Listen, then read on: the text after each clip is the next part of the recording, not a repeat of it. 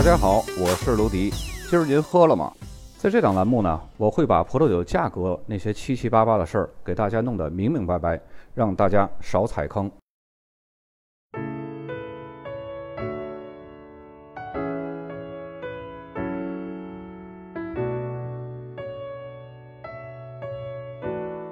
在上一期布鲁内罗蒙塔奇诺的节目中呢，咱们留了一个节骨眼儿，为本期的高贵蒙特布查诺葡萄酒做了铺垫。在意大利的历史上，高贵蒙特布查诺葡萄酒有很长一段时间仅仅作为贵族家庭和教会高级教士阶层的专供酒而存在的，所以呢，人们也喜欢称它为贵族酒。早在1350年，《托斯卡纳历史地理大词典》中呢，就有记载了贵族酒的交易和出口的相关内容。而距今已有六百多年历史的贵族酒，在全球葡萄酒市场依然受到欢迎，可谓是古树常青的典范。贵族酒的叫法呢有两种，一种呢是高贵蒙特布查诺。还有一种呢是蒙特布查诺贵族红酒，我们在本期节目呢就先统一一下叫法，就叫高贵蒙特布查诺。另外呢还有一个比较严谨的事情呢，就是说高贵蒙特布查诺一定要说全称，因为还有一种葡萄品种也叫蒙特布查诺，但是那个品种呢是种植在阿布鲁佐，就是图上显示这种写法，两种酒是不一样的。价格差别呢也挺大的，将近一倍呢。明显阿布鲁佐的比这个高贵蒙特布查诺要便宜很多。如今阿布鲁佐呢也和高贵蒙特布查诺的葡萄酒协会也在交涉，因为后者已经严重的影响到阿布鲁佐地区的蒙特布查诺开拓市场和打造品种的声誉了。高贵蒙特布查诺产区是以古老的蒙特布查诺镇为中心向四面八方分布的，这里呢被誉为是文艺复兴的明珠。这里是位于托斯卡纳的东南部，距离锡耶纳东南方向呢约四十公里。高贵蒙特布查诺产区呢是意大利最早的 DOCG 级别的产区，没有之一。它的 DOCG 等级的法定产区认证标识条的编号都是 AA 零零零零零一。和它同一批次获得 DOCG 等级的另外一个产区布鲁内罗蒙塔奇诺，也就是上一期我们讲到那个产区。由于它使用的那个法定产区认证标识条呢晚了一步，所以它的编号只能排在第二了。蒙特布查诺的葡萄栽培呢，可以追溯到两千多年前的伊特鲁里亚时期，和上一期的布鲁内洛蒙塔奇诺的时间是相仿的。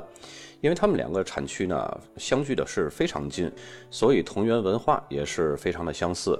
在十五世纪，当地的葡萄酒就已经备受锡耶纳贵族的喜爱了，并且呢，在十六世纪受到了教皇保罗三世的垂青。那个时期之所以会发生这么多井喷的新事物呢，是因为那时正好是处在文艺复兴时期，所以以前比较保守或是不太出名的，也在那段时期的浪潮中呢脱颖而出了。锡耶纳和佛罗伦萨搞个黑白公鸡斗法，也是那个时期渲染造就了这只获胜的黑公鸡，最后呢就成为了经典吉安地产区的吉祥物了。到了十七世纪，意大利的诗人弗朗西斯科·雷迪在《托斯卡纳的酒神》这篇诗中就盛赞蒙特布查诺的葡萄酒是酒中之王。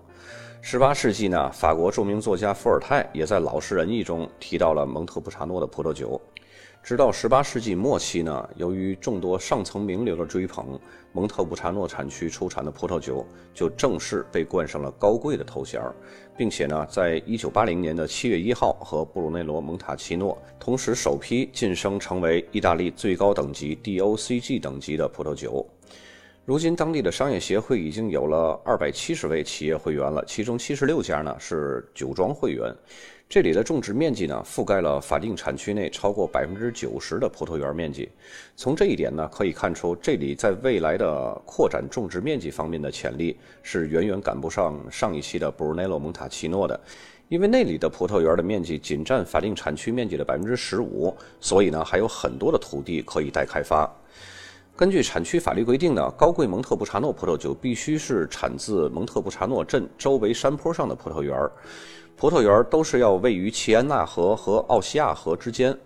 海拔都是介于两百五十米到六百米之间。这里属于晴朗干燥的大陆性气候，但是呢，也得益于西南方向地中海的调节作用，所以呢，不至于太过炎热。土壤类型呢是粘质沙土石灰石，排水性非常良好。高贵蒙特布查诺葡萄酒按照法律规定呢，至少要使用本地出产的百分之七十的桑娇维塞来进行酿造，其余的混酿葡萄品种呢，可以是当地的法定葡萄品种，比如说卡内奥罗、科罗里诺或者是马莫兰。随着时间的推移，酿酒的法律法规的宽松和调整呢，如今的混酿品种也可以是包含一些个赤霞珠啊、梅洛这些个国际品种，但是呢，都是必须要产自于托斯卡纳大区的。这一点从法规要求上来说呢，要比 Brunello 蒙塔奇诺宽松很多。一般来说呀，高贵蒙特布查诺葡萄酒呢，至少要经过两年的陈酿，其中一年呢是要在橡木桶中陈酿的，而珍藏级的酒呢，则需要经过至少三年的陈酿。根据这个产区的传统呢，酒液的熟化是在大的旧橡木桶中进行的。当然，如今的新派风格呢，也会使用法国的新橡木桶来熟化。这里出产的酒呢，颜色是比较深的。会散发着黑樱桃和李子的微妙香气，并且呢，蕴含着成熟的草莓和樱桃、干药草、蓝色花朵以及泥土的风味儿。酒体比较适中，单宁强劲，酸度呢为酒体提供了非常好的平衡感。陈年潜力是非常强的，陈年之后呢，还会散发出烟草和皮革的风味儿。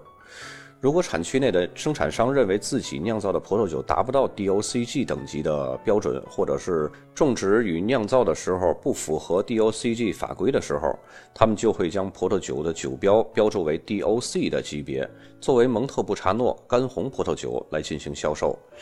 在这一点上呢，意大利的酒商会严格按照当地的产区等级法律规定来执行的。因为如果以次充好的话，那惩罚是非常严格的，会直接打回最低级，而不是只降一个等级。再出产的酒只能按照地区餐酒的等级来出售了。这个惩罚是十分严苛的，所以呢，当地的酒商也不会去出这个眉头，冒这个风险。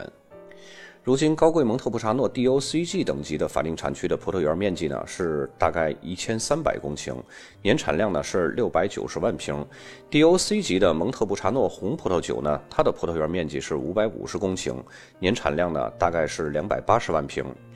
另外呢，蒙特布查诺产区还会出产一种甜白葡萄酒，就是蒙特布查诺圣酒。当然，意大利不仅这一个地方产圣酒，仅托斯卡纳大区呢就有四个专门产圣酒的 DOC 等级的法定产区，它们分别是吉安蒂圣酒 DOC、经典吉安蒂圣酒 DOC、卡米尼亚诺圣酒 DOC，还有本期的这个蒙特布查诺圣酒 DOC。在漫长的岁月中，这种令人着迷的圣酒也逐步从托斯卡纳流传到意大利全境内的其他地区。在特伦蒂诺、翁布里亚等其他大区也能找到用当地的品种酿造的圣酒。在这里呢，我们只是简单的描述一下圣酒的独特性。以后有机会呢，我们再单独拿出一期节目，专门讲解意大利不同产区的生产的圣酒。说到圣酒的独特性呢，主要是和它的酿造工艺有关。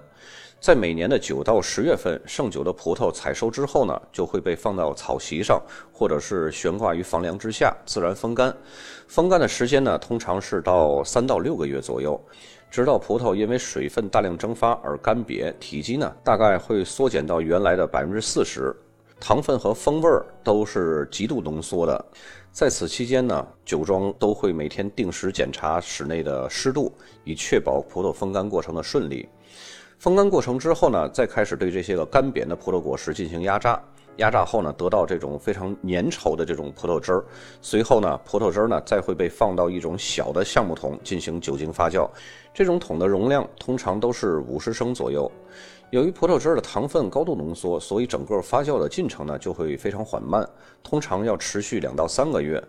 为了使发酵过程更加顺利呢，各个大酒庄经常会使用一种特殊的发酵剂。这种发酵剂呢，就是由上一年份酿造的圣酒以及上年份发酵残留的酵母组成的一种混合物来启动发酵。本期内容比较短，咱们接下来呢就简单来看几个酒标，因为这个产区很小很简单，就是简单的生产特别好的酒。咱们先来认识几个酒标啊。首先第一张高贵蒙特布查诺。右上角显示就是高贵蒙特布查诺，蒙特布查诺的下面那一行小字就是 DOCG。以后看到这个高贵蒙特布查诺底下有没有这个 DOCG 都无所谓的啊，它就是 DOCG，意大利的最高法定等级。接下来第二张也是高贵蒙特布查诺，大家看到这两个箭头分饰的，上面的箭头就是高贵蒙特布查诺，下面的箭头呢就是 DOCG。第三个酒标，大家看到也是高贵蒙特布查诺。我跟大家梳理一下，这个刚刚有一个阿布鲁佐的蒙特布查诺。那么如何分辨这两个都会带蒙特布查诺的酒标呢？大家就看这蒙特布查诺是写在后面还是写在前面。阿布鲁佐的蒙特布查诺呢？那是因为蒙特布查诺是一个葡萄品种，所以要放在前面。阿布鲁佐是一个地名，要放在后面。因为这个意大利的酒标里边，后面永远是地名，而前面一般是品种名或者是工艺的名称。像这个高贵蒙特布查诺呢，蒙特布查诺是地名，所以它就要放在后面。大家记住了，蒙特布查诺放在后面的，它就是高贵蒙特布查诺。或者是蒙特布查诺的干红葡萄酒，然后蒙特布查诺放在前面的，后面还有一个阿布鲁佐的那个，肯定就不是跟这个高贵这个酒就没有什么太大的关系了。再接下来这张酒标，大家看一下，嗯，这也是高贵蒙特布查诺。再接下来酒标就是不够那个高贵蒙特布查诺 DOCG 等级的，这是蒙特布查诺干红。大家看到箭头所指那地方，那个 Rosso 就是红葡萄酒的意思。一般呢，在意大利的中文翻译当中，这也可以叫罗素。你看，如果要是有的人要是写成蒙特布查诺罗素，那也是说跟这个是一样的蒙特布查诺干红。再接下来这酒标呢，就是蒙特布查诺的圣酒。大家看到左右边的箭头所指向的，就是蒙特布查诺圣酒。然后它下面呢，就是 DOC 那个法定等级。本期节目的内容比较少，但是它的意义是非常大的，因为它毕竟是意大利第一个最高等级的法定产区。然后它的市场均价呢，一般都会比上一期讲的 Brunello 蒙塔奇诺要稍微低一点，但是不会低很多，因为毕竟两个产区离得非常近，然后同源文化也会比较相似，然后土地、气候、使用的葡萄品种也都是非常相似的。而且两个产区的知名度也是非常相似，所以它们的价格差不会差很多。唯一差的呢，就是因为那百分之三十的桑娇维塞，BDM 使用的是百分之百桑娇维塞，而高贵蒙特布查诺呢，使用的是百分之七十的桑娇维塞，剩下那三十没有使用桑娇维塞，而是使用的一些本地品种或者是国际品种，这个就使得它的身价没有像 BDM 那么贵了。本期节目就到这儿，咱们下期再见。